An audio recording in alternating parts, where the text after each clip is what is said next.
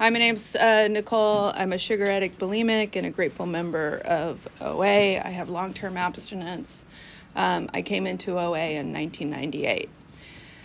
And um, in this meeting, we voted that if we've already spoken once, that the next time we speak, we can just kind of talk about what whatever topic we want to talk about and it's been six months since I spoke. And I think that it's very appropriate to talk about this idea of New Year's resolution. For those of us who have been in the rooms, I can tell you that starting next month, all of a sudden you'll see people you haven't seen before. Um, and it's pretty every, you know, it's it's the same thing when um, the holidays hit. All of a sudden our rooms sort of balloon.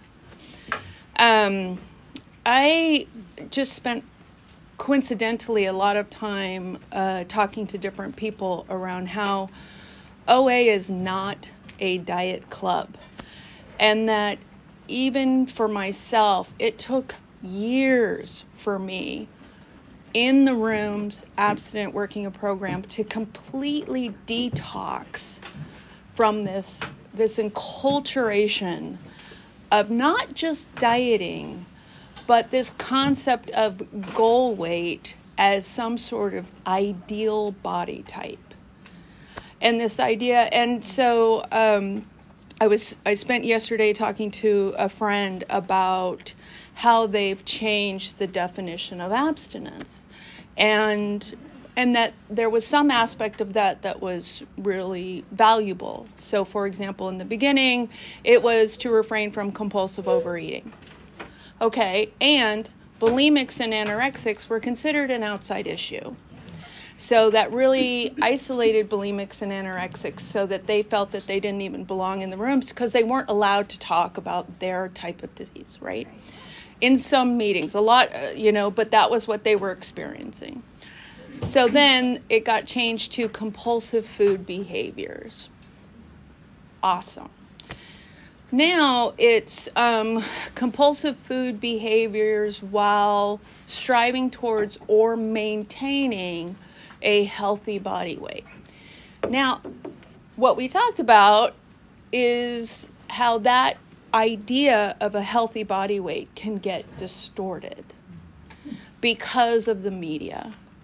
That this confusion around, oh, out there in magazines because it sells products, a healthy body weight is your yoga instructor who also models part time. You know, and that's not actually true. We also talked about um, metrics for health, right? So you go in and because both uh, my friend and I, we both are like we we won't let them weigh us because it just she won't let them weigh us because numbers make her react. I won't let them weigh me because I'm making a political statement.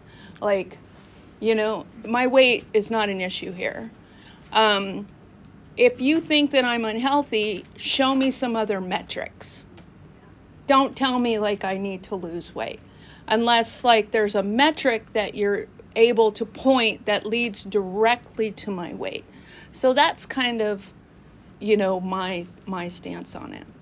So oftentimes we before OA or even maybe in OA we have this idea of like New Year's resolution. So we're going to be surrounded by people who like this is when the diet starts. I have a, a little story where um, around this whole New Year's resolution. So I, I worked I work in healthcare organization. I worked at a different one and you know there was dental on one side and then there was you know the everyone else on the other. And i noticed that a group of women had decided to do their new year's resolution together. And this group of women they and it was all women um, you notice that they slowly started to lose weight. And you're like oh you know you don't even think anything about it. And by the end of the year they had probably all dropped a ton of weight and what I noticed because I'm in recovery in OA is that the next year they gained it all back. So I have been on a kick lately because it keeps coming up. It's like in my face. Diets do not work. I can promise you that restricting does not work. if you are holding your food plan as a way of sort of restricting your calories, it's not going to work, you know, and that softer, kinder, gentler. And I, I'm not speaking for OA, okay, so let me make that disclaimer. I'm speaking based on my experience and my experience of sponsoring others, is that I would rather have you maintain your weight as it is and work on body acceptance and detox from dieting and the diet culture. And then we can slowly, uh, you know, and while that happened, we can slowly look at like, okay, where is your compulsive eating behavior? So the point being is that when I sponsor, I'm not like, what's your goal weight? You know, that's not my question when I sponsor. I'm like, where are you feeling shame? What are the behaviors that you're doing that step one is the principle of honesty. What is true? What are the behaviors that you're doing that you don't want to tell anyone? What are the behaviors that you're doing that, you know, brought you here in the first place? And then we'll start with that. Now, I absolutely believe on having a food plan, but I'm also all about softer, kinder, gentler. That slow and steady wins the race. Now, here's why. For me, I um my story, I did lose weight, but I have to tell you, and people who know me are so sick of my story. You know what? Put some headphones on. I will not be offended at all. I won't because you know I've been around for a while, so it's whatever. I came in and I lost 10 pounds every two years. Two years. And I lost it when I stopped caring about it. When I cared about it, I didn't lose a fucking ounce when I was trying. When I finally gave up and was like, okay, God, you know what? If I stay at this size for the rest of my life, that's fine. I used to be 200 pounds in a 1X. You know what I mean? Fine. If you and I'm throwing numbers out. I'm 5'7. It's like, okay, fine. If I am just a size 16 for the I used to beg God to just make me a size 16. And then I get there and I want to be smaller.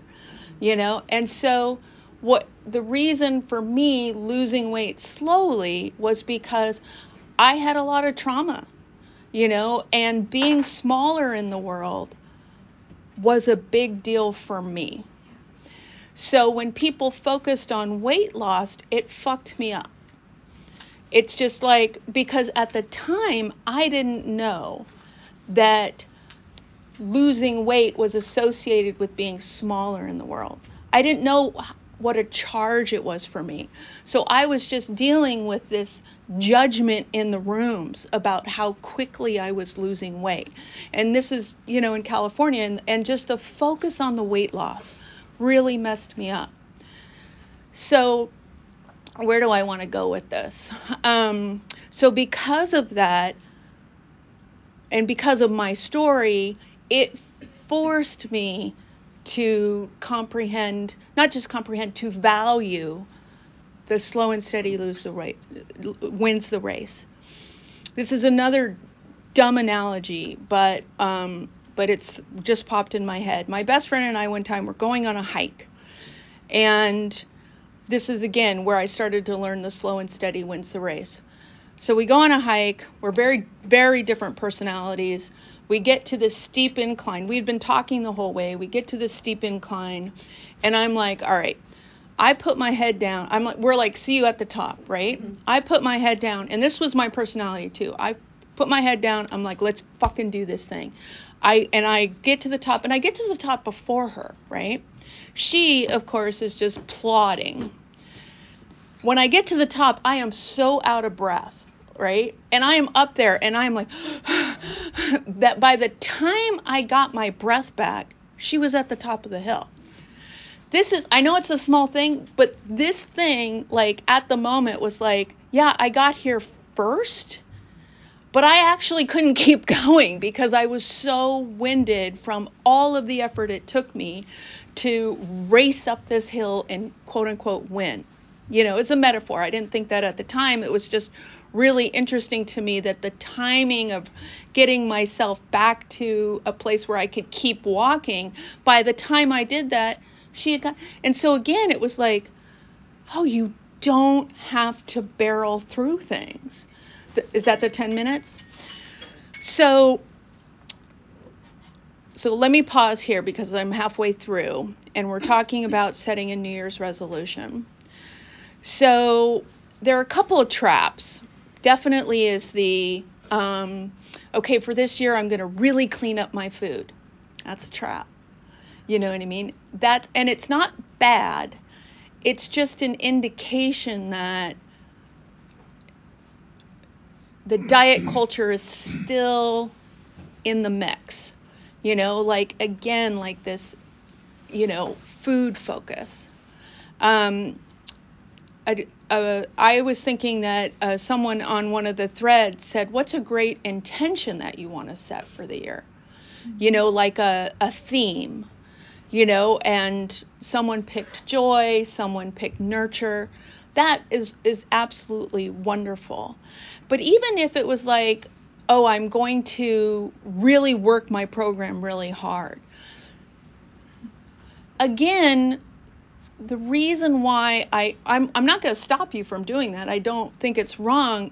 My caution is is that that again is the idea that this is something you're going to do in the beginning of the year that eventually you you feel like you're not going to be able to sustain. And that's kind of where again even in the rooms, we come in and um, we bring with us everything we've learned out there. And it can impact the way that we work our program. Now, it impacted mine. I had a lot of judgments towards myself and towards other people, and it took me years to detox from that. So, I'm not doing this as a way to say, like, hey, if you're doing this, you're doing it wrong. I'm doing it as a way of saying, here's my experience that even over time, I have this, you know, decades, I have this new realization of how much that was part of how I worked my program. And each year feeling like, oh, I I release more and more and more of that kind of thinking. And even how I hold my program. Even now I want to kind of jump to this. Even to, for me, letting go of how I judge my fellows. Oh, this person's been in the room for years and they look the same size. Well, let me tell you something. I would rather have them here where they feel love and acceptance or should be feeling love and acceptance than out there feeling alone and isolated. And that's not something that I came from. That is not the OA that I had in California. It was all metrics. The people who were successful were the ones who had lost the weight. And so the grace of coming here and also co- coinciding with developing more time is recognizing judgment and recognizing like how my judgment is fueled by the outside diet culture. Do I want to gain all my weight back? Of course I fucking don't. You know what I mean? But here's what I've learned. I have, over the course of time, without losing abstinence, my weight has gone up and gone down depending on all these other variables. I had to go through feeling like people were going to shun me or question me because I was claiming abstinence. I'm like, no, I have not binged, I have not purged, and I have not sugared during this whole time, and I'm not going to let you take that away from me. You know, this is like a huge, incredible success for me. So, my own, and no one did. That's the thing. Like, this was all internal. No one was like, you out. You know what I mean? Like, I'm sorry, you know, but it, again, just this internal um, experience that I was having. So, the you know the last year I you know through COVID not leaving my house for 2 years I had gained some weight. You know, now I get to go out and whatever, I had dropped the weight. What I and here's the for me the success of when I got on the scale and saw that I was back to my pre-COVID weight because I'd gone up and down in the program quite a bit, I just was like, oh, okay, this is where we're at now. I knew that it didn't mean I may be here forever. You know what I mean? And my success in that is I didn't have this feeling that I used to get, which is when I saw a number that I liked, it was like, okay, we're here. We're here. What have we been doing? Let's stay here. Thank you. I heard that.